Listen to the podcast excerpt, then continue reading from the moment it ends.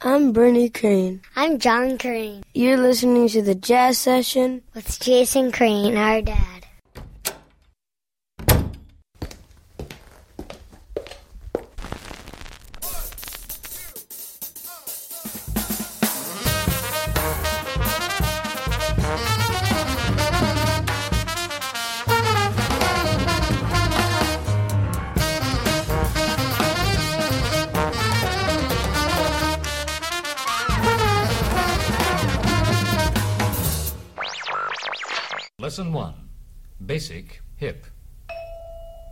Ladies and gentlemen, welcome to the 400th episode of the Jazz Session.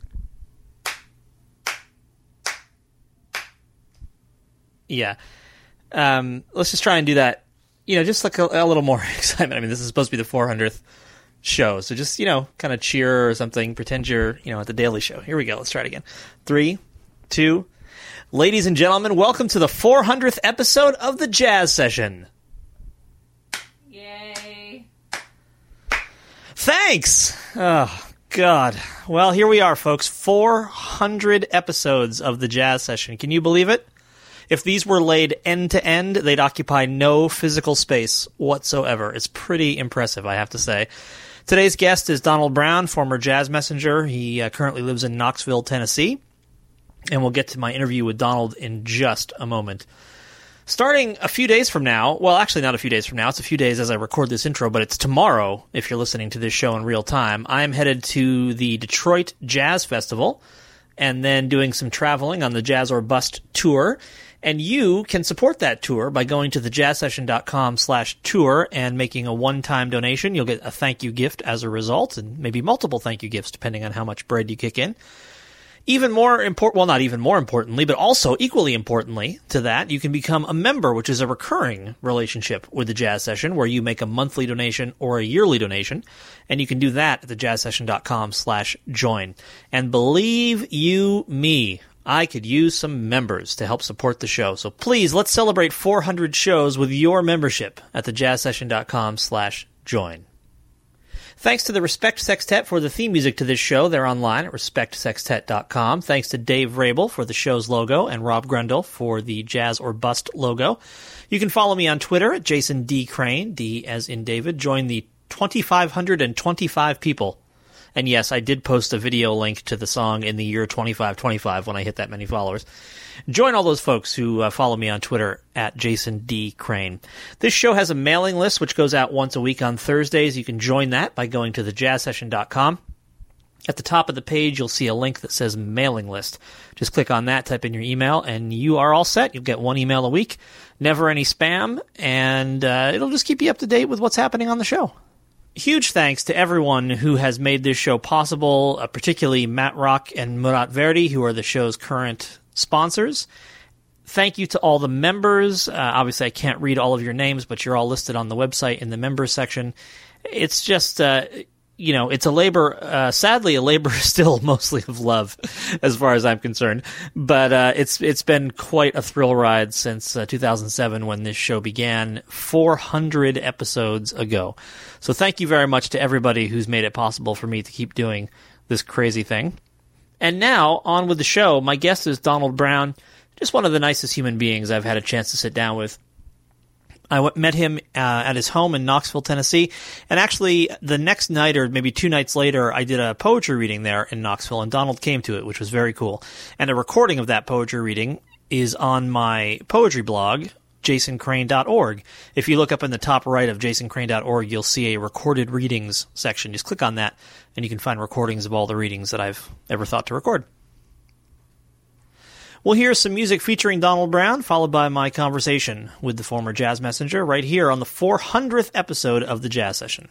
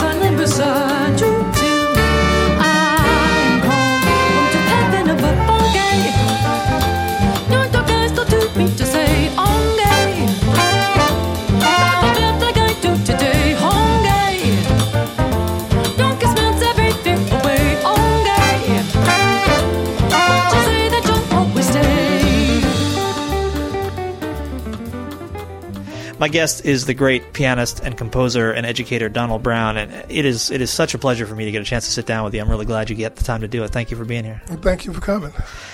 Uh, it's hard to know where to start with you, but um, I guess I want to ask you about about writing music. Which uh, I mean, I certainly have known you for your piano playing over the years, but I've also just heard so many of your compositions, and I wanted to know when writing became important to you. Did that start from earliest days, or was that something you kind of grew into? You know, uh, it probably started definitely before I got to the piano. Uh, uh, it probably started out more as arranging, like in junior high school. My junior high school band director, uh, he was such a brilliant musician. I tell people that I didn't know what was his main instrument. He could just pick up any instrument and just play it. And so that was kind of, uh, the person I kind of modeled myself out after. And I, I started learning to play most of the instruments in the band. Uh, and originally I was a drummer and, uh, but most of my sisters played piano. So I would kind of learn tunes on the piano, you know, growing up in Memphis, mostly the music of Stax Records. So I would, I could pick out a lot of those songs by Booker T and MGs and groups like that. But, uh, but then I started trying to arrange for my junior high school band and it was kind of trial and error. Uh, I would write out something and then if it didn't come out right, my band director would tell me what I was doing wrong. And, uh, so by the time I got to high school, I was writing some pretty good, uh, arrangements for my high school marching band. And I, and I was starting to get a little name around the city, like, man, it's this young cat plays. At that time I was playing tuba and baritone horn and trumpet. And, uh, you know, I was arranging, uh, just some tunes by Sly and the Family Stone, just all kinds of stuff for, for the marching band. And, and then when I got to started uh, college in the, well now it's the University of Memphis uh, in 1972, uh, I just kind of kept writing. But then at that time I had decided to make piano my main instrument, and uh, so uh, and uh, and I did a lot of writing during that time, you know, and you know James Williams was out at Memphis State. Bill Mobley was playing around town a lot, and Mulgrew Miller came a year after I was there. So you can see it was so it's a great time to be not only at that school but in Memphis. You know, Phineas Newborn was playing around town, but but uh, at that time I was like I said, I was writing some jazz tunes, and and I had people like Bill and James telling me, "Man, you write some nice songs," and and uh, you know. I appreciate the compliments, but I didn't. I don't know if I took it as serious just because I was still more interested in learning the music language of jazz, and so. But I was composing, and then I was playing in and out of top forty bands, so I was writing rhythm and blues songs as well, and uh, so. Uh, but you know, I was being complimented a lot, so. Uh, if nothing else, I start thinking, well, you know, it's, it's something there that at least if you have that many people telling you that your songs are okay or uh, whatever that. They can't all be wrong, right? and so uh but uh yeah I, I i think i think that's when i kind of really started at least taking it kind of serious that at that time for me to get be complimented by people like bill mobley who was one of my heroes and still is and james williams and so on. For them you know i remember doing gigs and bill would tell me and james man you ought to do more of your your songs. And so uh by the time i joined art blakey you know the, the word kind of really started getting out Do you feel like it gave you uh, gave you a bit of an advantage in terms of developing your own writing voice that you had kind of come at it from I don't know if from the outside is the right term, but I mean come through Stax, come through the whole Memphis school, come through the R&B and you know top 40 thing as you were learning the language of jazz. Do you feel like that that melding of those influences helped make a distinct voice for you? Uh, definitely. I, uh, you know, it's, I don't, I don't know if it's distinct. I would say it is. You don't have to say it, but I'll say it is. Yeah, I, you know, because I'm so close to it. Sure. And, uh, but, uh, but, but definitely, you know, I, I, I tell people, n- not only the rhythm and blues part, but you know, I, I used to listen to a lot of classical music, and so I feel like that influence is there.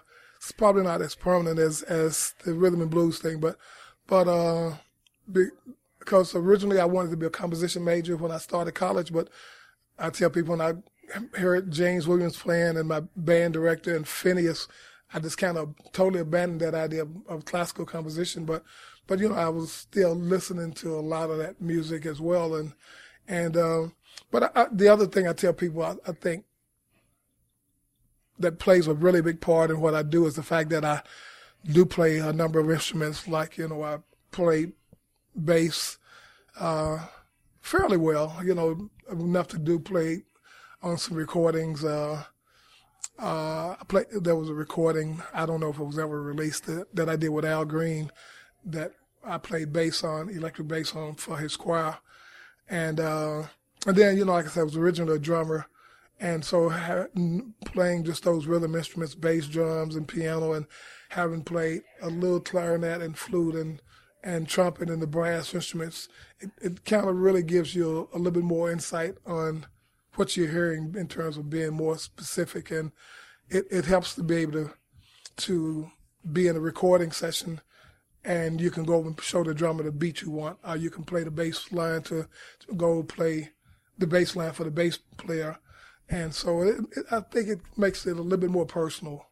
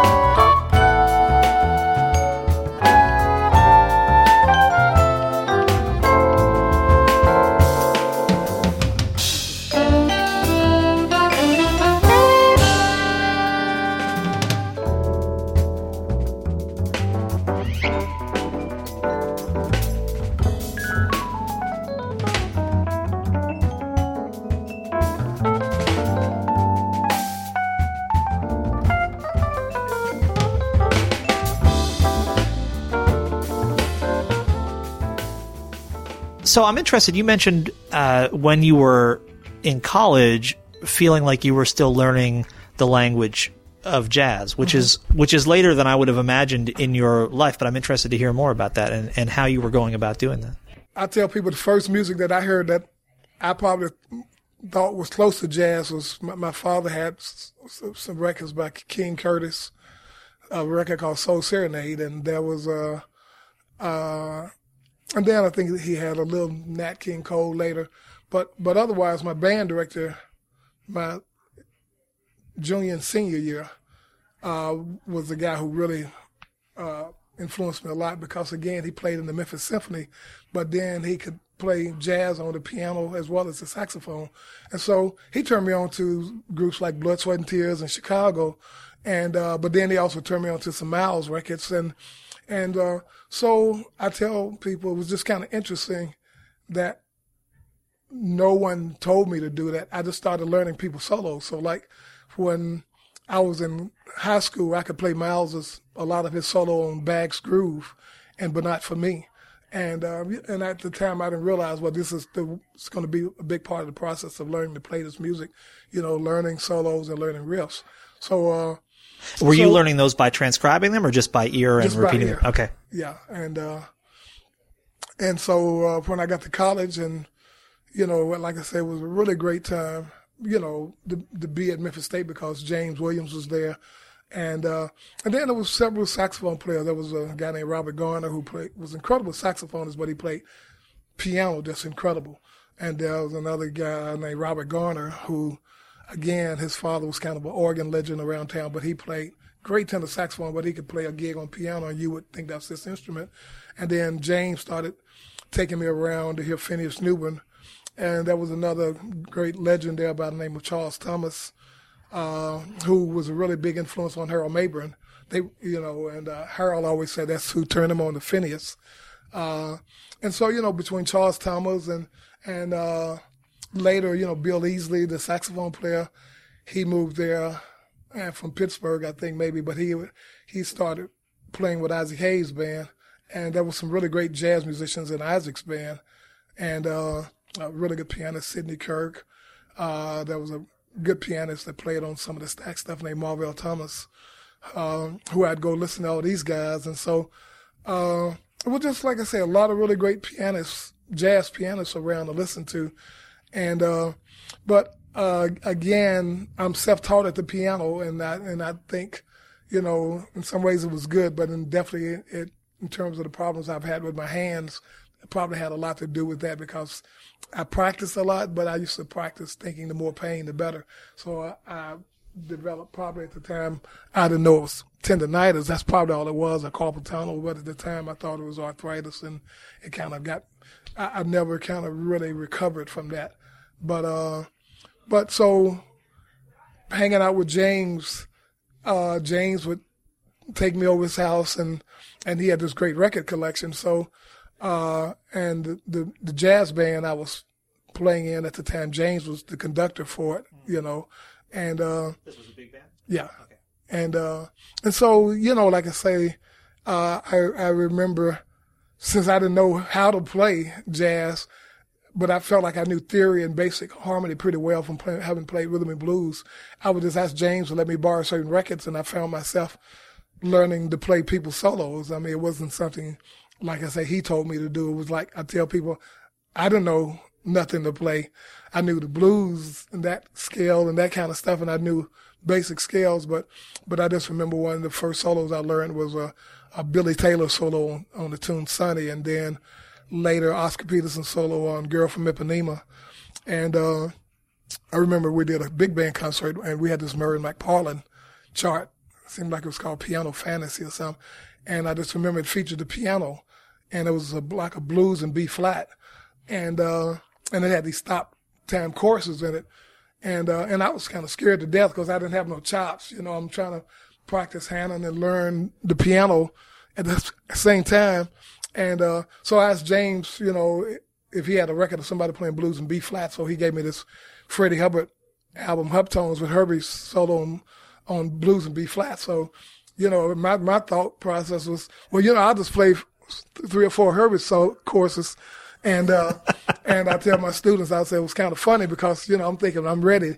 And, uh, so about the sec- you know the first two choruses I was probably cool, and by the third or fourth chorus I kind of got lost my place, and I was saying to people, think, man, he was smoking for a minute, and then the solo just went downhill, you know. But uh, but you know, it's like uh, that was kind of like, but I, but I tell people that was kind of what I did in rhythm and blues. You know, it's like, you know, if if you heard a Booker T solo, uh, uh, uh, you know, I remember playing trumpet and there was this tune called Grazing in the Grass by Hugh Masekela.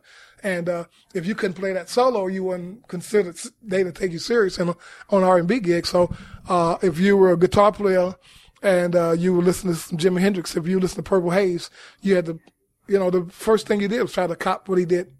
And so it was kind of a natural thing for me for jazz to like learn it exactly like the record as much as you can, then try to put your own spin to it.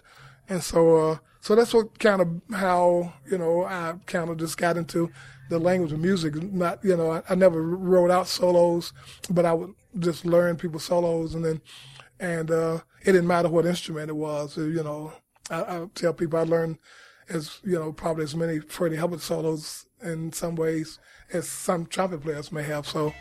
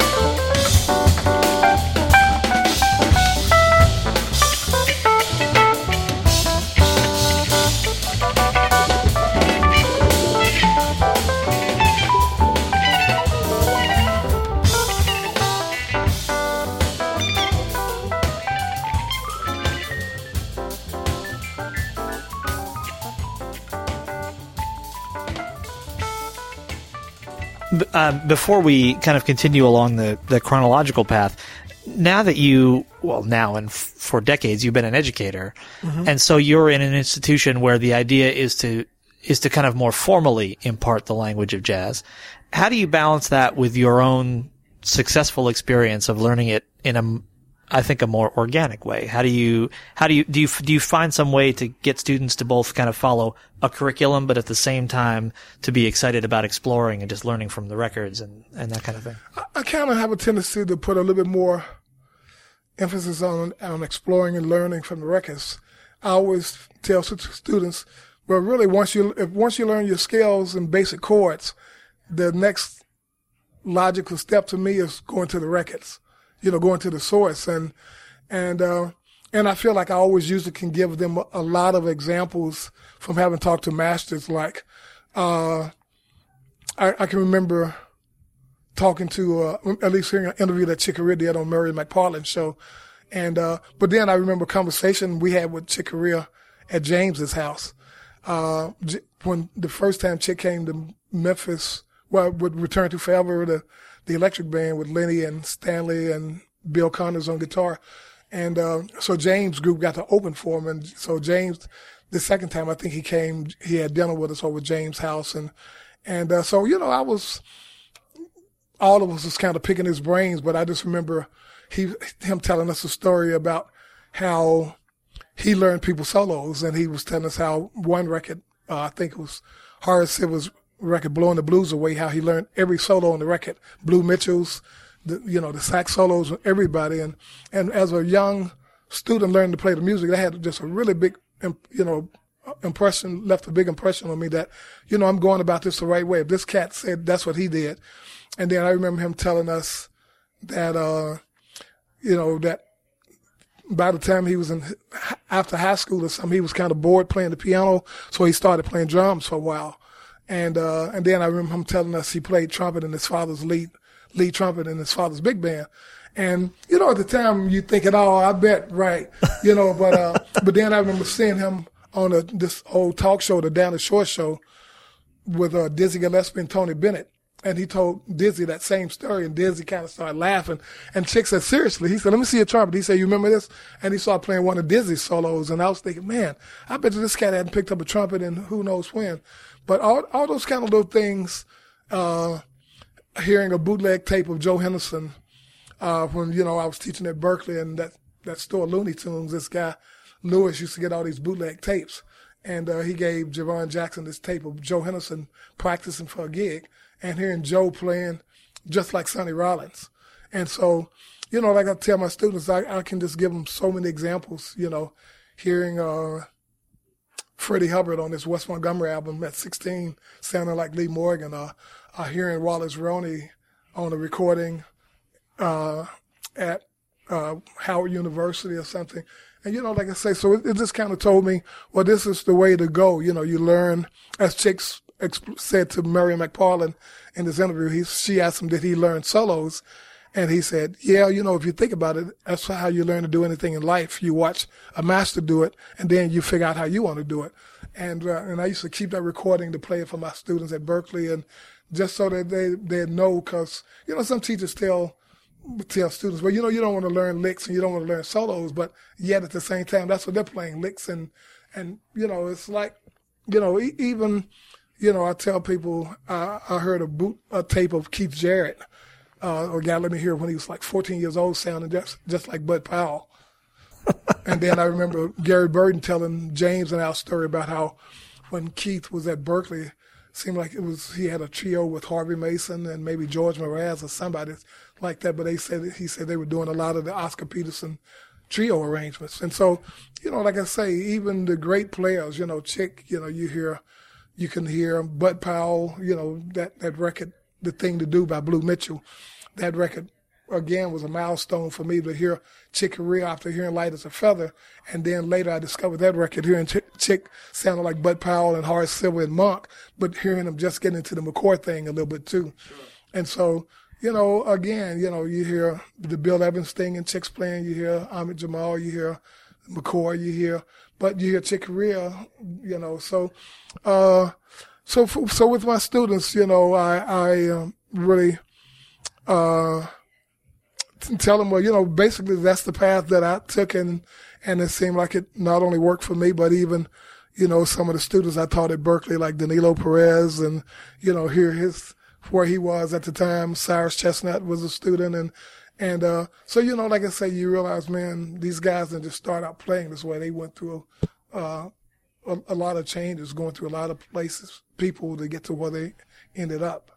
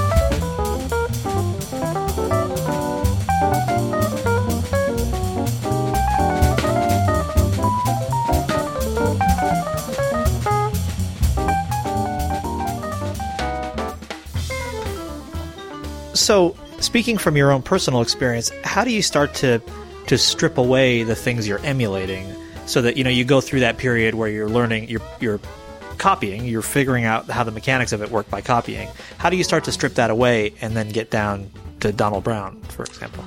You know, that, that's that's it's a good question, and that's I think that's what really makes me can really appreciate the masters, uh, because you know, like I say, uh, I always I, I don't feel like, you know, especially as a pianist, I don't feel like I have a sound, a style, and I think a lot of that might have to do with the fact that I've had problems with my hands. You know, I always felt like it limited me to playing what I was hearing, but but and the thing is that I've, as a teacher, that I've been able to, you know, impart to my students is just what you're saying, the importance of learning it verbatim, but then spend, I usually can show them, you know, 10 or 15 different ways you can take the same idea and, and change it into something else.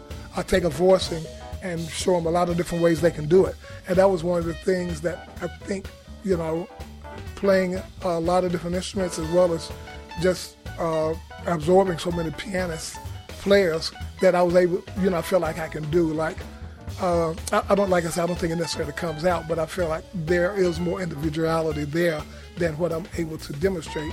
But uh, but but you know I always tell students I said that's what really makes me can really appreciate McCoy Tyner because you can hear in early recordings of him sounding like Bud and Ahmad Jamal and different people. But you know, McCoy's playing changed like two or three times, and what was so unique to me is through each change phase, he sounded like himself. And to me, I tell students that means he had to spend a lot of time figuring out. Okay, I know how Bud did this.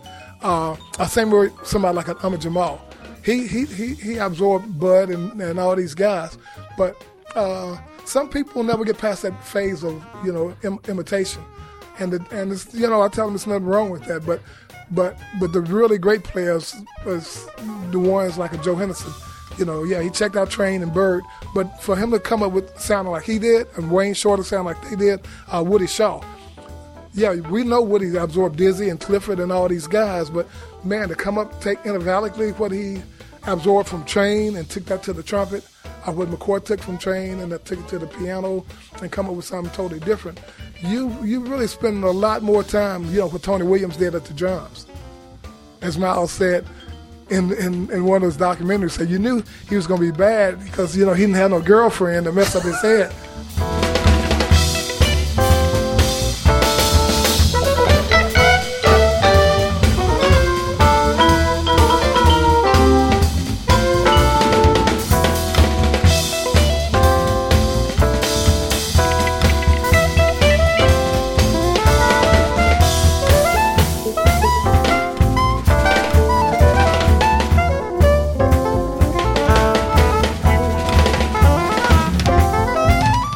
Some of the stories I heard about Tony from uh, uh, Alan Dawson, and there was, there a local drummer here named Dennis Dow who, who told me this great story how he used to have a lesson after Tony Williams with Alan Dawson, and uh, he said he heard he heard all this great drumming going in there, and then he said when he went in there, he told Alan, he said, "Man, that was some really nice stuff that you was showing that kid." He said, "That wasn't me playing, that was a kid."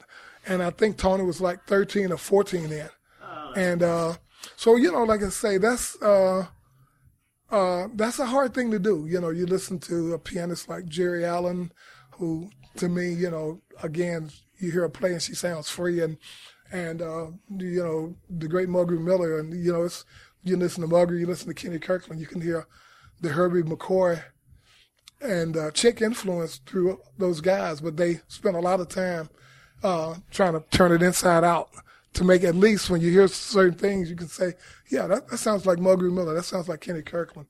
Uh, and that's a hard, like I said, that's a hard thing to do, you know, especially after what the, the, the big four, as I call them, Chick, McCoy, Herbie, and Keith Jarrett, you know, you know, it's kind of hard to find something new to do, but this is, like I say, it's, it's, it's guys out there making, making their own mark and, and, and, and yeah. Now, I have to say, uh, just to comment on, on something you said about your own individuality, you know, as I've been traveling the country on this tour of the East Coast so far, and I've been telling people as I go, you know, this is who I'm hoping to interview in the next town. And as the whole way I've been here, I've, I've known since the tour started that I was going to be seeing you. And so you're one of the people I was able to say, oh yeah, I'm going to get a chance to interview Donald Brown. And I think people's perception of your individuality as a pianist, certainly as a writer, but I, but as a pianist, sounds to me like it's very different than your own because I, I mean, I certainly think you have your own individual sound and the people that I've been telling I was going to be talking to you, I mean, have amazing amounts of respect and love for your playing. And, um, I'm just surprised to hear you say that you feel you feel like you haven't arrived at an individual sound because I I'm I don't know if you're being falsely modest, which a lot of people do in this business, but um, but I really think that you have. I mean, I'm I'm surprised to hear you say that. You, you know, you know something. I, I think now, you know, I, I've had a lot of people, you know, uh, some of my contemporaries, you know, like, you know, Jeff, you know, Jeff Keys or Kenny Kirkland, different guys. Have some, you know, they say I have a harmonic way of doing things. I feel like I have some things harmonically that I tell people I don't think it's necessarily new. I just have a, my spin on it. So that's something I recognize in my playing. And, uh, but you know, I, I, I put it to, like, I, I feel like the, it is. I just feel like because I, I, I can never physically get to a lot of the things and execute what I'm hearing that, sometimes it's still, that it stops short of, of getting to me and it might, you know, you can hear something, well, that's coming, you know, I, I don't feel like I play a, certain things verbatim, like uh, Win Kelly, who's one of my heroes, or McCoy. But there's some things, you know, like I can say, uh, you know, like like I'm kind of excited now because I'm just starting to be able to play the piano again. I had surgery back in January, and I hadn't played for about a year. So, but because I'm really taking my time now, I'm kind of excited because it's kind of make me kind of rethink things, think uh, about how I want to do things in in a different kind of way. But yeah, I, I like I say, hopefully, I think it's probably it's not have been uh, a false modesty or anything. I think it's just uh, me being too close to it and me just uh, I always feel like, man, I'm not playing what I'm hearing. I'm just playing what my hands will allow me to play. And I feel like it's like really very limited, even in not only in, in playing, but even writing and, and arrangements.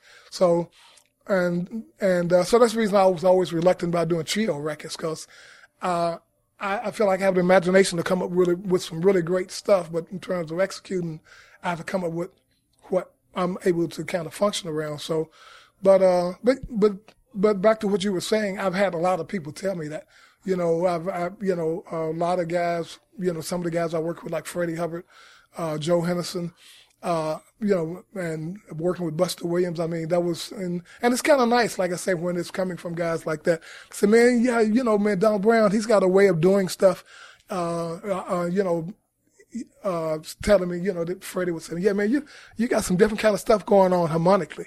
And, uh, and so that, yeah, it, it, means a lot, but, uh, it's, it's, I don't know. Like I said, I, I, I uh, I'm, I'm getting ready to do a recording in September. Uh, it's, it's supposed to be a trio record with some guest artists, and it's Bob Hurst going to play bass, and Marcus Gilmore, and my son, oldest son Kenneth's going to play drums on a little of it, and and uh, I talked to Wallace Roney today, so Wallace said he'll play on a few tunes, and hopefully Kenny Garrett said he'll play on some, and then I'm gonna try to get Billy Pierce. But uh, my point is, is I, I uh, uh, talked to Jeff Keezer because Jeff has re- just recorded a tune of mine New York on a solo record he has coming out, and and then uh, there's a local record we did to document jazz in Knoxville. I'll give you a copy of that too. And I, I wrote a tune dedicated to this percussionist Anga Diaz, who passed away, but called Ange, but Jeff recorded on his vocalist, uh, Denise Donatelli, and it's on her upcoming record in September. So, you know, because Jeff has re- recorded a few of my songs, I wanted to kind of record some of his music. So, uh, so he sent me about four songs in the mail and, and, uh, and uh, one of the songs he sent, he said, it's got the Donald Brown thing in it. He said, when you get to it, you'll hear it and stuff. And so Jeff is like said, one of those cats who's always telling me, and Harold Mabern and Mulgrew, you know, some, you know, they, coming from those guys, uh, I take it as a big compliment. Maybe they can hear something that, you know, cause it's, you know what it's like. It's like you, you do your thing every day.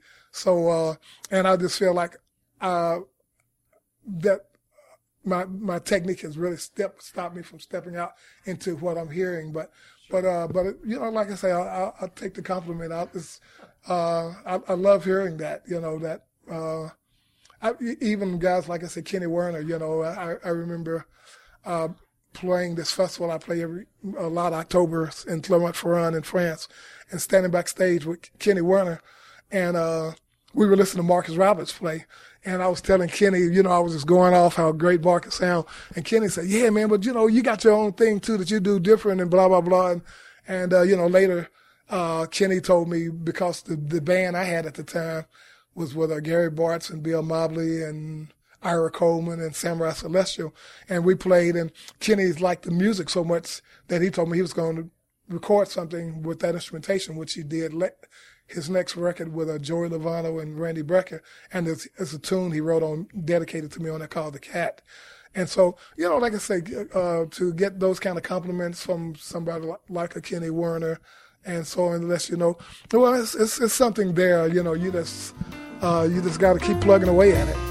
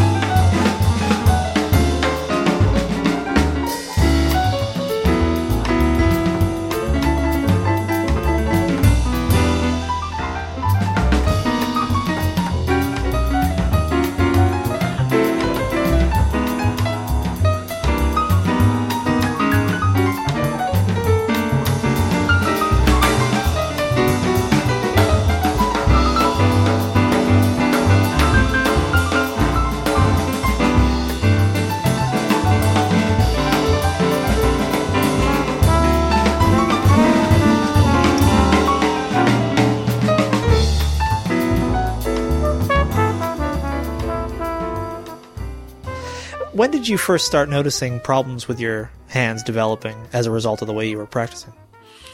Actually, very, very early. I, I started the University of Memphis in 1972, and like I say, after marching band, I would just practice from four to six hours. And uh, you know, I tell people, I know it seems stupid now, and it seemed like it was a no-brainer, but I just would practice, and it would be hurting, and I would just keep practicing because I thought, you know, the more pain, the better. And now you, you know, you think you idiot, huh? you didn't know any better, that. But I tell people, well, if I'd had a teacher, they would have told me to stop and shake it a while or stop for a while. But, and so when I first went to see a doctor about it, I told him I hadn't heard of carpal tunnel at the time, uh, uh, uh, tendonitis. So I just thought maybe it was rheumatoid arth- arthritis. And so the doctor just kind of jumped on that and diagnosed it as arthritis. But then after seeing, man, I've seen so many doctors that after a while I started thinking, uh, I don't think this is just arthritis. I think it's some other things. And that kind of led to me having all these surgeries I've had over the recent years. But, but if I, you know, knew then what I know now, then I would probably, the doctors probably would have checked it out as just being carpal tunnel or something and, and, and, uh, would have told me, you know, just don't play for a while. And, and, uh, and then it got bad when I was teaching at Berklee because I went through a period of writing for a faculty recital I did, and I would write, and then it would hurt, and then uh, it got to the point where I couldn't write for months because it got so bad, you know. And but you know, it was kind of you know learning as I go because I had a wife and kids, and at that time you don't have time to kind of deal with yourself.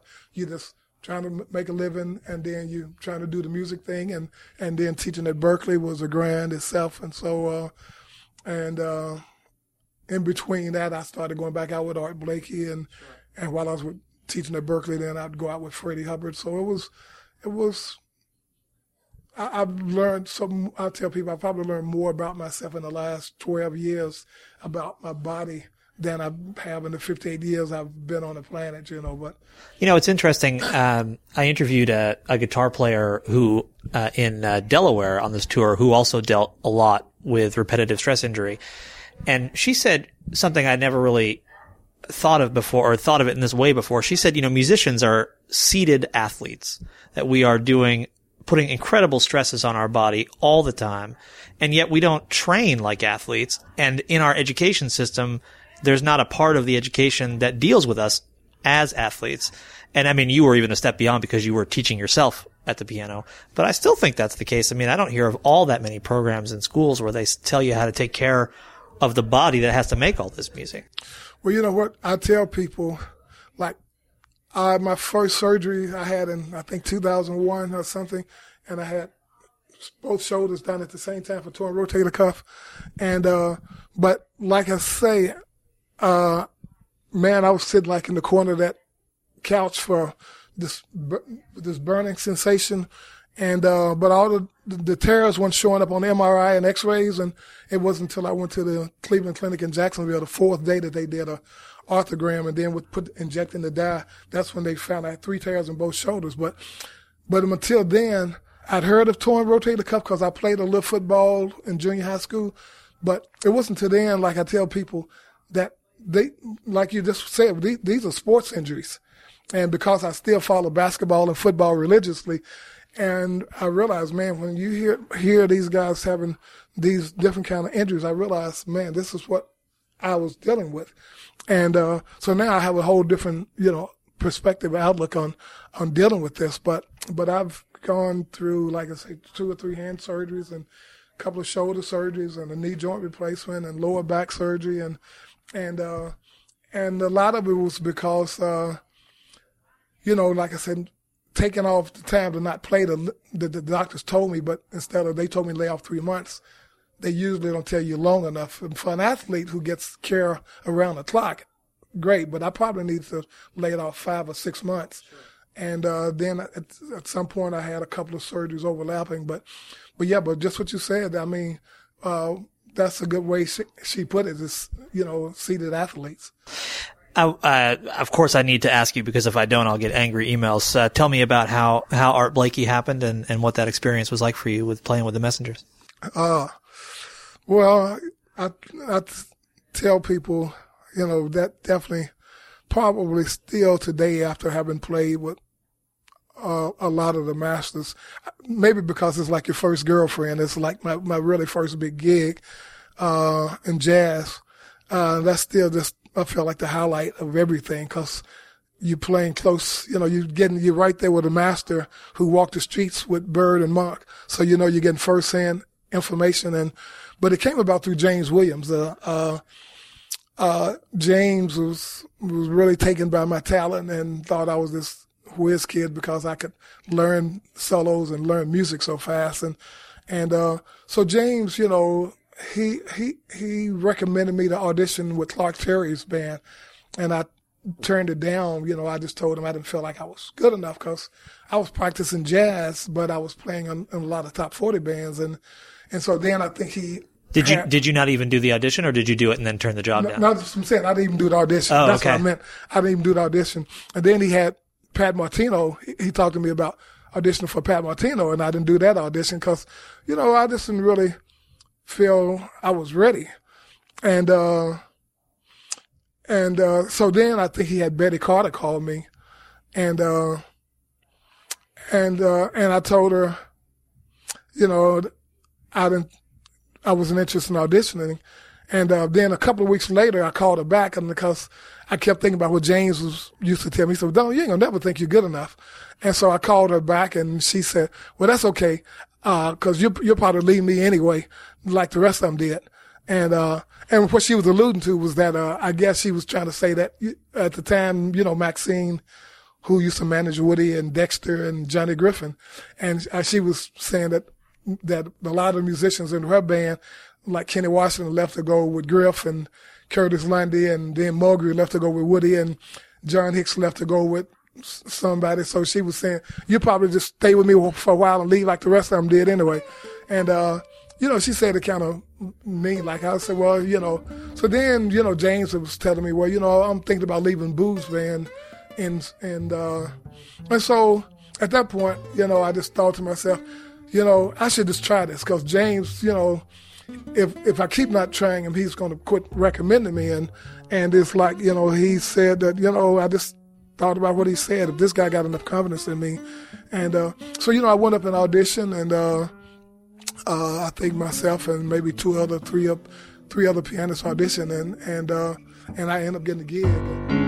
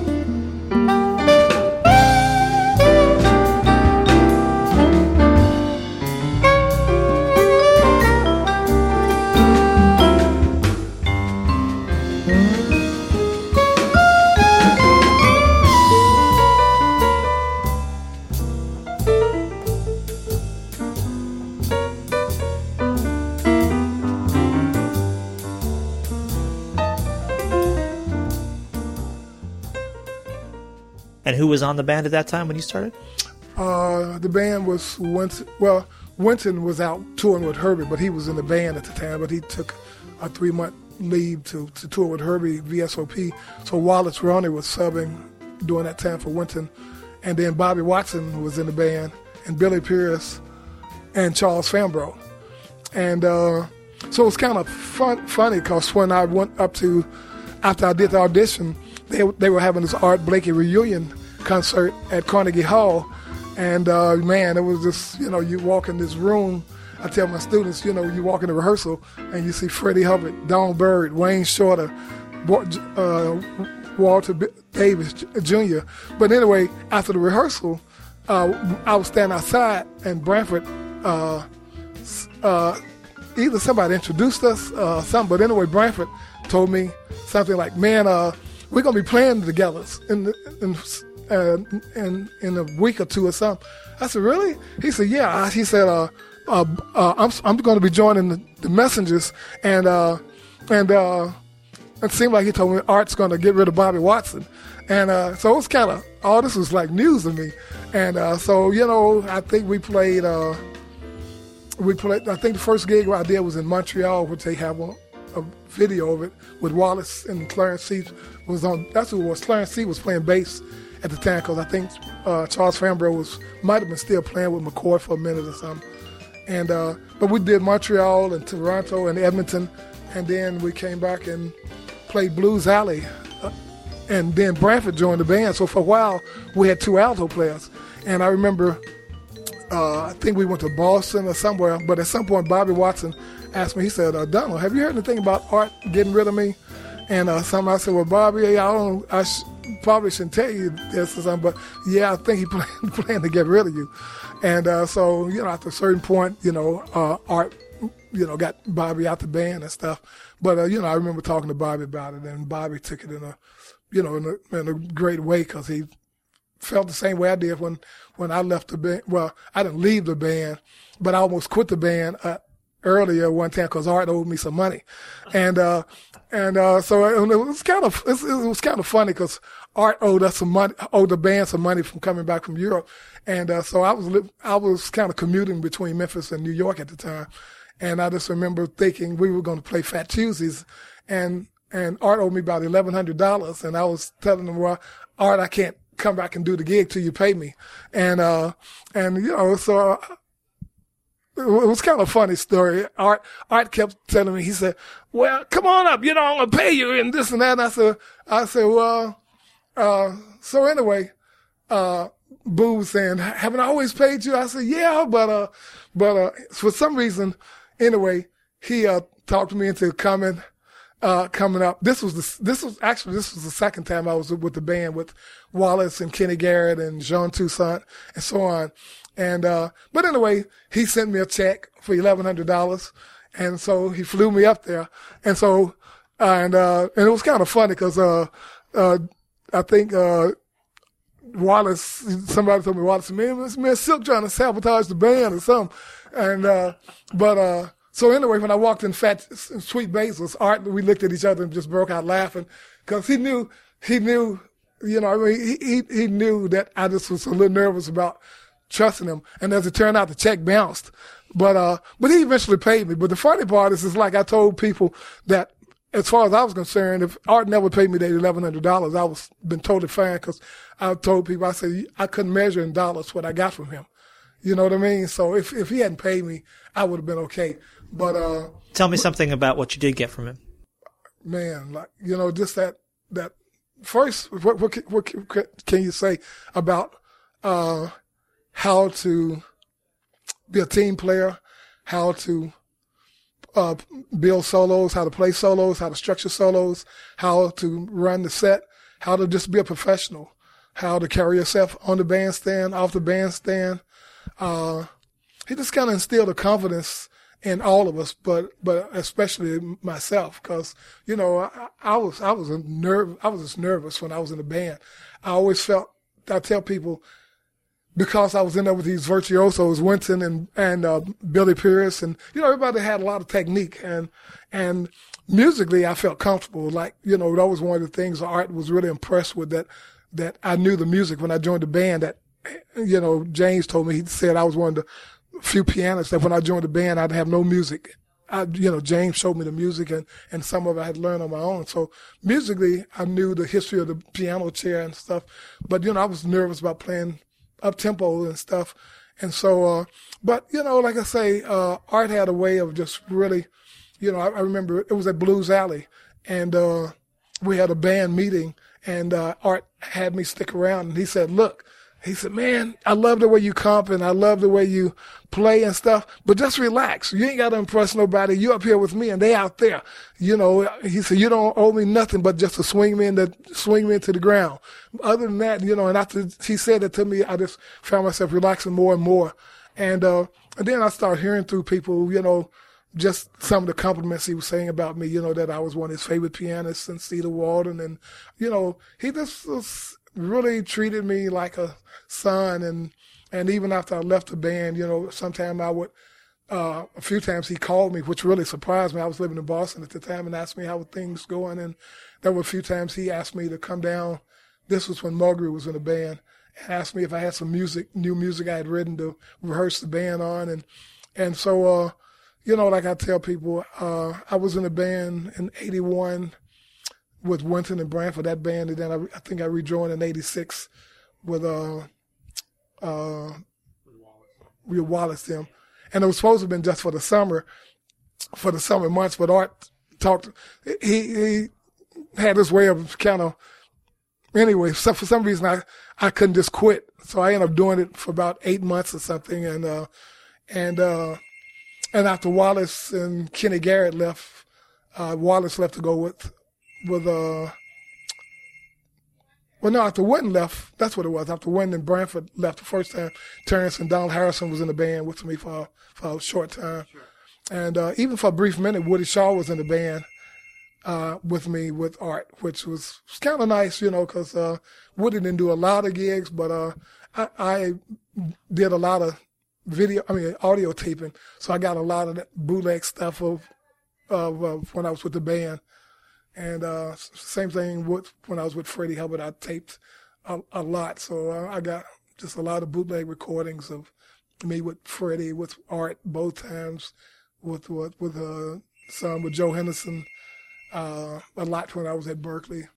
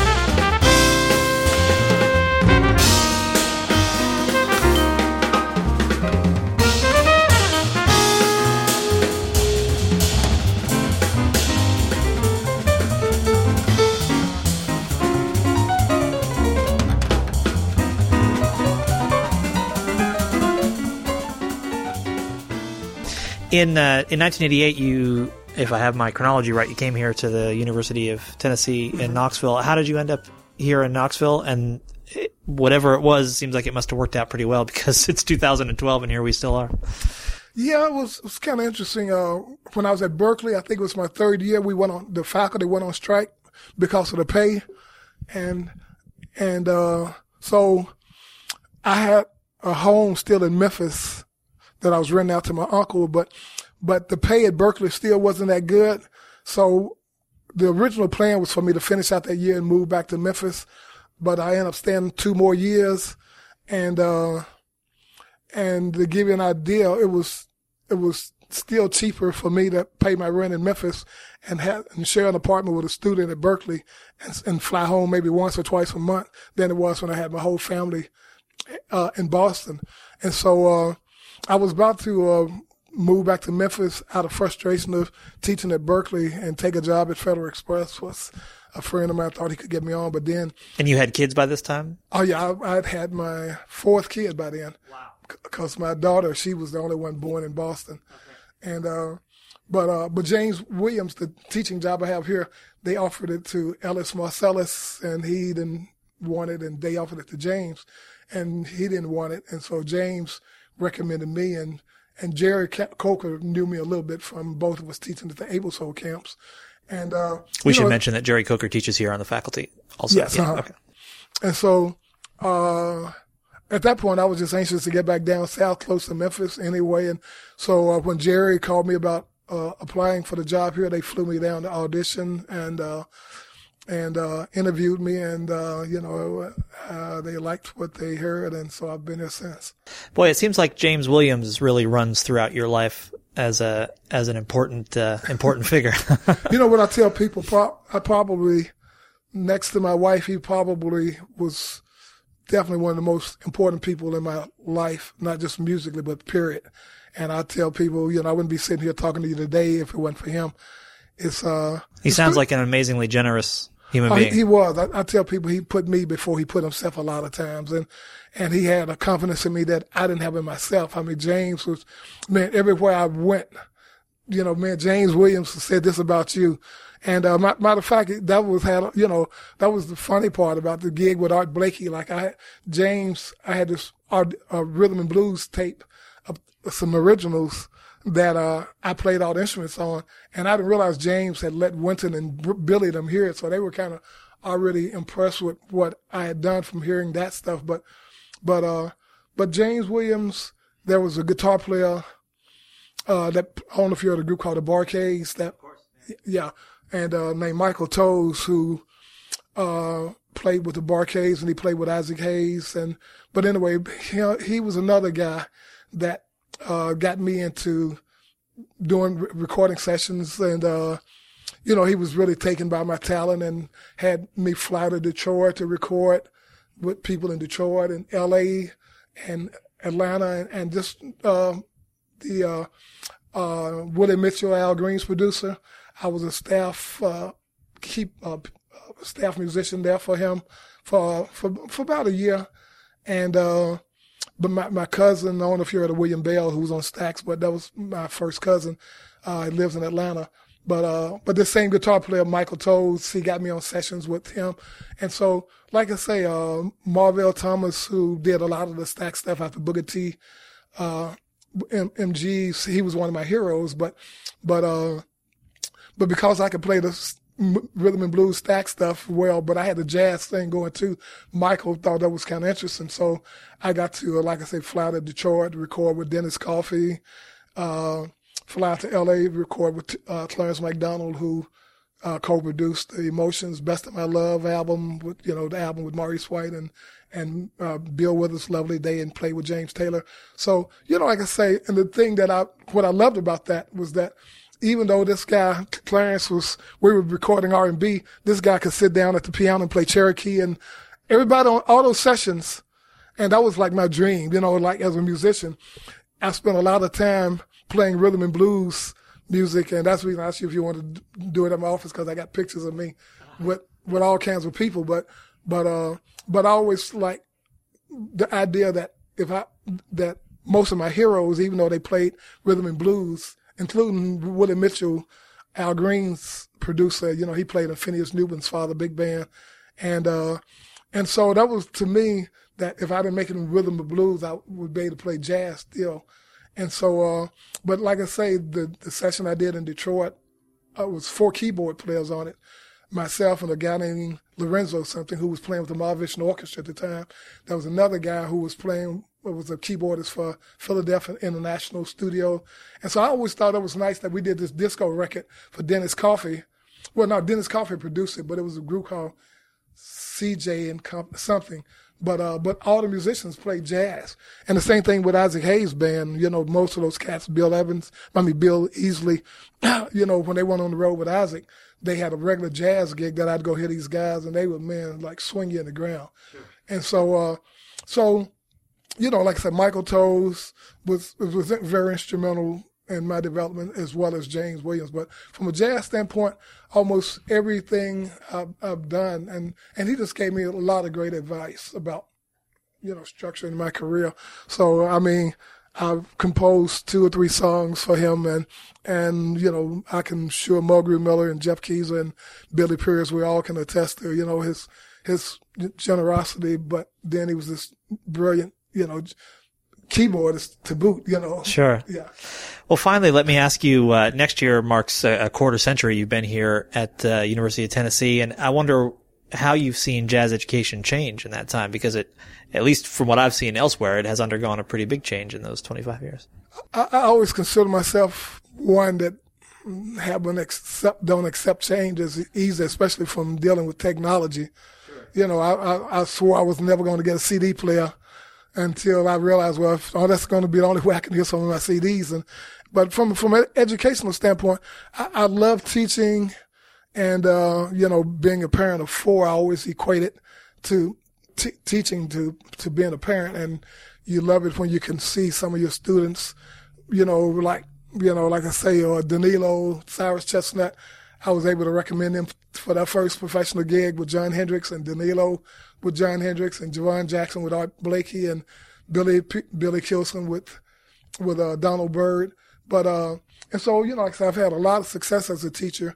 But if I, the, the I think the part that I don't like as much is the fact that in some ways it's good that you got so much music in print now for students to learn from. You know, you can just go out about transcription of uh, Brad Mehldau solos, uh, Joe Henderson solos. That's good in one sense, but I feel like a certain authenticity is kind of lacking there sometimes when they didn't just take something off the record themselves. And now the the other thing, you got so many instructional videos too. It's good for you know I always say in some ways for the lazy students, and in and in some cases students are not necessarily lazy, but just don't have a good ear. So I tell some of the students, you know, well, you know, it's good to go out and buy these books, but uh, but overall, like I said, I think it's you know still diminished some of the greatness of the music and the musicians of what they've done when you can go on YouTube now and watch all these people so that now when they come to town, you're not as excited about going, you know, students not as excited about to go hear some of the people. Whereas myself and Mulgrew and James, we always, we would reminisce about what it was like to drive from Memphis to Nashville to hear Chick Corea at the Exit/In. And that was like a really big deal to, to drive from that Memphis to, you know, to Nashville to hear McCoy Tyner. And now, so, you know, I've looked at students, you know, we've had people here, as I say, in your own backyard that, that playing at a local club here and the students don't go to it. They might, they might not go to a clinic. And I'm thinking, man, do you realize, man, I walked, you know, sometimes two or three hours from my house to the Memphis Coliseum to hear Parliament Funkadelic, not knowing if I was going to be able to get in, but me and my friend, we figured we could lie and tell people we were the roadies. Uh, we, but we'd walk that far just to hear the music, not knowing if we were going to get, get, get in. And, uh, but now here it is. You can, you can, you, you got, uh, Michael Wolff or you got Monty Alexander, or somebody here right on school campus and you're going to miss the clinic. And so, you know, that's the kind of thing. So I think, uh, jazz education, is, it's good and it's changing a lot. I think we we're turning out some really great virtuosos, but by them not being able to get the music a lot on them, their own as well as the others, and it's no fault of theirs. You, you can't blame them for a lot of the legends pass passing, like an Art Blakey or. Uh, but you know, like I tell a man, when you got a chance to go hear some of these legends, you know, uh, uh, Benny Golson or any number of people, you, you just can't, you know, you, it won't be two years later that you realize, man, I had a chance to go hear these people and you missed it. So, uh, education, it, it'll be interesting. Like I said, you're talking with Jerry Coker, you know, he's one of the pioneers of that. And, uh, you know, like I said, I, I love it to death. I, I love going out doing clinics and the whole thing, but just being able to, to, I, I, I think the having firsthand knowledge to having, you know, I think why I've been really successful as a teacher is that my students, you know, over the years, whether it was at Berklee, I knew everybody. So if Fred Hersch came to town, if if uh, Kenny Werner came to town, Kenny Barron, I would have my students if if they had time to get a lesson with them. And it's the same thing since I've been here. You know, Rachel Z been through here a few times, and my son and everybody's got, you know, they got a lesson with Rachel Z, with George Colligan, with Mulgrew, anybody that comes through here, because I want them to have just more than my opinion. And, uh, you know, we, uh, I, we had Kenny Werner here for uh, artists in residence for three days, and it was my suggestion to bring him here. And so, uh, but you know, like I say, that's what what it's about as an educator. You know, you got you. I feel like, uh, I, I you know, you, the best teachers are students, and I feel like that was the thing when I was at Berklee. My students could go to the Regatta Bar and see me play with Freddie Hubbard, but then if Hank Jones was there, they could see me on the front row you know, cheering him on because that's you know that's it's it's.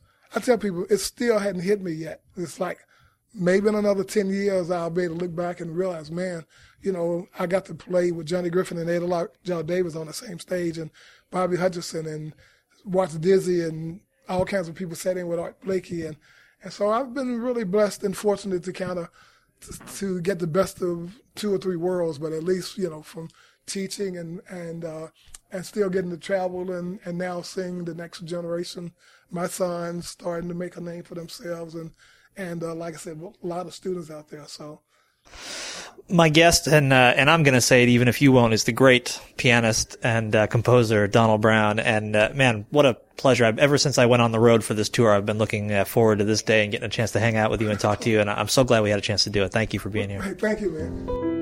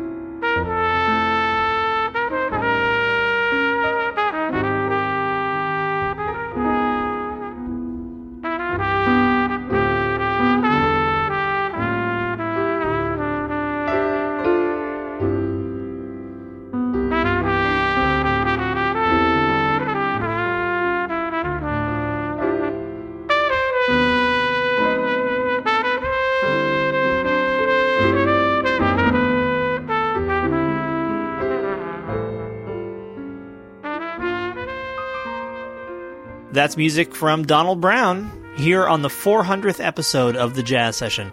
The Jazz Session is sponsored by Matt Rock and Murat Verdi. I'm Jason Crane. Thank you so much to everyone who has helped make this show possible over the years. Let's hope there are hundreds more episodes where these came from. You can help make that a reality by going to thejazzsession.com slash join to become a recurring member of the show, either monthly or yearly. You can also make a one-time donation to the Jazz or Bust tour, which starts again tomorrow at the Detroit Jazz Festival by going to thejazzsession.com slash tour. You can follow me on Twitter at Jason D. Crane. You can see my travel diaries and read my poems at jasoncrane.org. Thanks so much for listening. Now get out there and support live jazz whenever and wherever you can, and come back next time for another conversation about jazz on the Jazz Session.